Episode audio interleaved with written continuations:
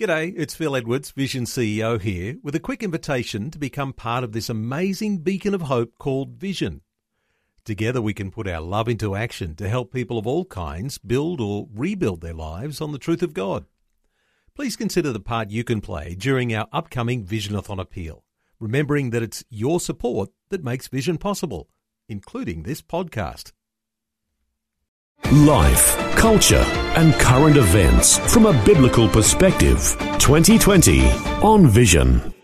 Today we're chatting with Sylvie Paladino. Now she's one of the girls you may have seen on the telly singing on the Christmas carols and she's also sung at the NRL and AFL grand finals. She's performed for the Olympics in Beijing. She's travelled all around the world. She's got an amazing voice and an amazing story to share with us today. Welcome to the show, Sylvie. How are you? I'm very well, Matt. How are you? Wonderful. It's so good to finally connect with you.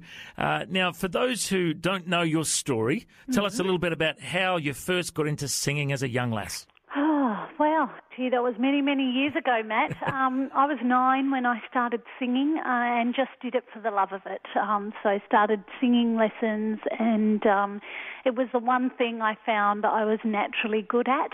And um, so I, I just did that. I, I got into a, a band when I was 12 as their lead vocalist, and we used to uh, perform at weddings. And being Italian, there's always a function to go to. So we were very busy, um, engagements, anniversaries, baptisms, all sorts of things. Um, and then from that, I was asked to sing a song um, for the Italian Song Festival here in Melbourne which I did, and I won that competition. A week later, um, I won the grand final of Young Talent Time. Uh, in those days, this was 1986. Uh, they had talent discoveries one a week, and so I'd, I'd done the heat, and um, I was into the grand final, and I won it. And from that, it sort of springboarded me into this industry that I'm in now, um, very much by accident. I actually wanted to be a hairdresser. Oh, did you really? I did, yeah. uh, you know, I come from a very simple um, family, immigrants that came in the 50s um, that have struggled all their life. And, and so we never had any grand ideas of, you know, what we could do with our lives. It was just about sort of, you know, getting by. Mm-hmm. And so the idea of being a singer didn't even enter into my mind. Um, and it sort of happened just through, you know, winning this competition that, that it sort of came about. So um, I wanted to be a contemporary singer um, as a teenager and fell into musical theatre, and that's sort of where my career, I suppose, you know, sort of took off. Um, I started in Les Mis, and um, I was blessed to travel to London and perform on the West End there.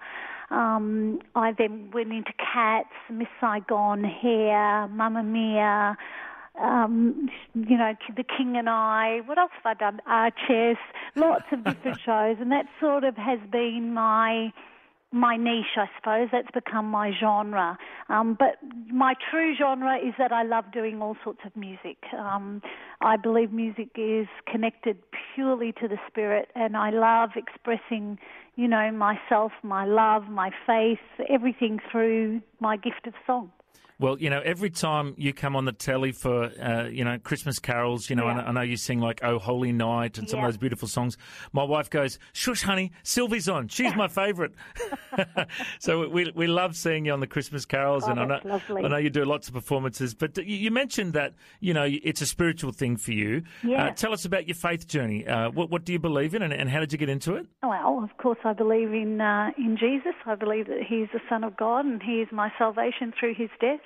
Um, and I, I, I raised a Catholic, um, so my family, uh, we were Catholics growing up, and um, I suppose it was my mum and my second sister uh, started going to, um, I think they used to call it a charismatic church. Yeah, okay. Okay, so that's where it all sort of started. The seed was planted through there. I never went to that church, but obviously they came home and we talk, talk, talking about it. Um, and then after that, they started going to Evangelical Christian Church, and I started going to that church. But prior, just prior to that, I was in Sydney doing Miss Saigon, and I was working with these beautiful Filipino girls who are very much into their faith and very outward and spoken spoken about it uh, all the time, you know. And um, I remember one of the girls playing a song called "More Than Wonderful." It's a Sandi Patty song. Okay. And uh, I'm a huge fan of Sandi Patty now, but Mm-hmm. in those days I'd never heard of her. And so she played me the song, and I remember just feeling this thing going on inside me, and I thought, wow, I want to know, I want to know more about this God that she was talking about in this song. Um, and I, I suppose that's where it all began for me, and, and that was in 1995. And since then, um, it's been a slow, gradual coming into God's presence for me.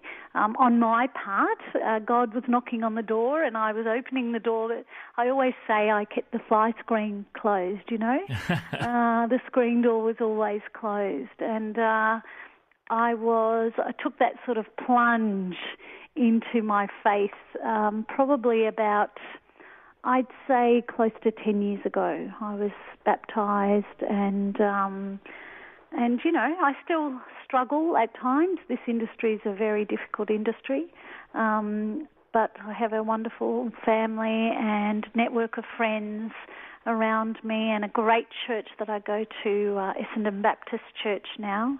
And um, yeah, I'm I'm loving life. And a while back, I caught up with singer and performer Sylvie Paladino, and I asked Sylvie to share a bit about her work alongside Marina Prior. We're And- very good friends, you know. Yeah, Yeah, we go back a long, long way. yeah, and you know what a blessing it is to know that some of our best singers in our country, uh, uh, you know, are shining a light for Jesus as well. Uh, Absolutely. it's so good to hear. Uh, and uh, a part of your faith journey, you've recently uh, been named as an ambassador for Watoto Children's Choir, Wat- Watoto Children's Ministries. What an incredible ministry that is! Oh, incredible. And they sent you to Uganda. Tell us about that. I did. Oh, I get chills just thinking about it. You talking about it. Um, look, it, it all sort of came about last year in July. I was approached about the choir, and I'd never seen the choir, and so they flew me to Adelaide. Uh, I'd missed their moment in Melbourne. So they flew me to Adelaide, and I went to see them in a small, little, humble church. And um, and these kids got up in, in their African attire, and they had the most beautiful smiles, and they sang about their love for Jesus, and they gave their testimonies of, you know, how they came to be in Watoto, and. Um, for those of your listeners that don't know, Watoto started out as an orphanage for children Yeah. and um, so they, you know, they get children that parents have died, uh, mothers have died through childbirth, um, uh, mothers have died through HIV, uh, which is, you know, rife in that region. Um, parents just abandon children. They can't, they can't feed them. They can't make ends meet, so they just abandon them on the side of the road.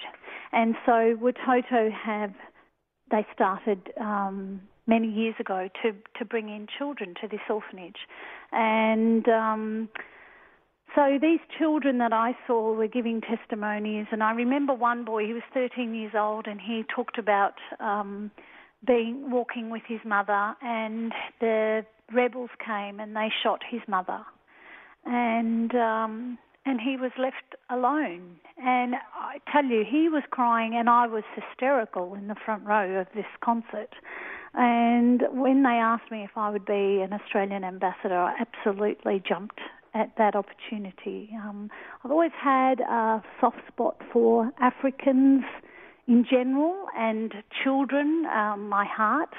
And so I thought, yep, this is exactly what I want to do. So they, they took me to Africa, and so not only are they uh, running the orphanage now that takes in children uh, from all different situations, they also take in premature babies. Um, it's incredible work what they're doing, and they keep them there till they're two years old, and then they send them to a village. They've created these these villages where they've had houses built, and they house eight children to each um, home, and they have a nominated mon- mother that lives with them and raises them as her own children.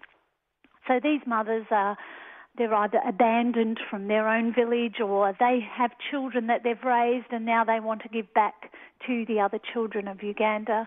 Uh, incredible things that they're doing. They have a school there, they have a church there. Um, the children are getting every opportunity to become great leaders of their nation. Um, they also have a program called Living Hope, which um, takes women that are HIV positive. Um, they are, most of the time, the women that are HIV are abandoned by their families.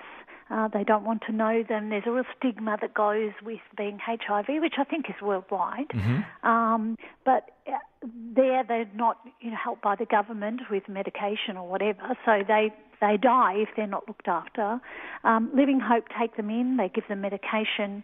They teach them um, arts and crafts. So they make uh, clothing. They make handbags. Uh, they do jewel, make jewelry, beads, all that sort of stuff. They make honey, peanut butter. Um, they do all sorts of things, and the women are paid for the job they do. Um, they then are sent out to, with that money, either rent a property where they can live, because most of them prior to that are living on the street. Um, they can send their children to school if they have children. Uh, they're helping them to to teach them to uh, start businesses and give them, you know, business sort of mind to to know how to do that. They're doing incredible, incredible work. And a while back, I caught up with well-known singer and performer Sylvie Paladino, and I asked her to share about what she learnt from working alongside the children from the Watoto Children's Choir. I suppose the main thing I learnt being there is that they don't want your pity. Yeah. Uh, they don't want a handout. They love that you're there supporting them. Um, but they are capable people that are doing, they are learning from, I suppose, the white man that comes there and mm-hmm. gives them ideas of how we do things. Um, but then they're taking those ideas and they're making them their own, and they're they're getting ahead themselves. They're, you know, they've made a, they've got a goat farm there that um, feeds the children. They feed the milk of the goats to the babies because the goat's milk is the closest thing to mother's milk. So they're now running that farm themselves. Um, they have uh, another farm where they've got fruit and veg. They've got a, a dam that was made by a group of Australians, but now they're running that and they're learning all about agriculture and all that sort of stuff. Um, incredible work that they're doing. Really, it is. Um, they're an amazing, resilient um, nation of people that are grateful for the smallest, smallest things. Well, you know, Sylvia, I saw a church sign the other day that says we should live for a cause, not for man's applause. Yes, absolutely. Uh, I thought it's a very clever sign, but absolutely. you know, it got me thinking. You know, every person should be supporting a cause, mm. and uh, obviously, you picked Watoto to be a cause that uh, you're going to, you know, sow your life into and partner yep. with as an ambassador for them. Yeah. And uh, I just hope and pray that many people find out about Watoto through uh, your platform that God's given you. Mm. Uh, and so, what, so what are your plans? Are you gonna, are you gonna, you know, tour with the Watoto choir? You know, like. Look, I would love to. I would love to. I think I'd I'd get in the way, I think. I yeah, you'd rather have them sing. The way they dance.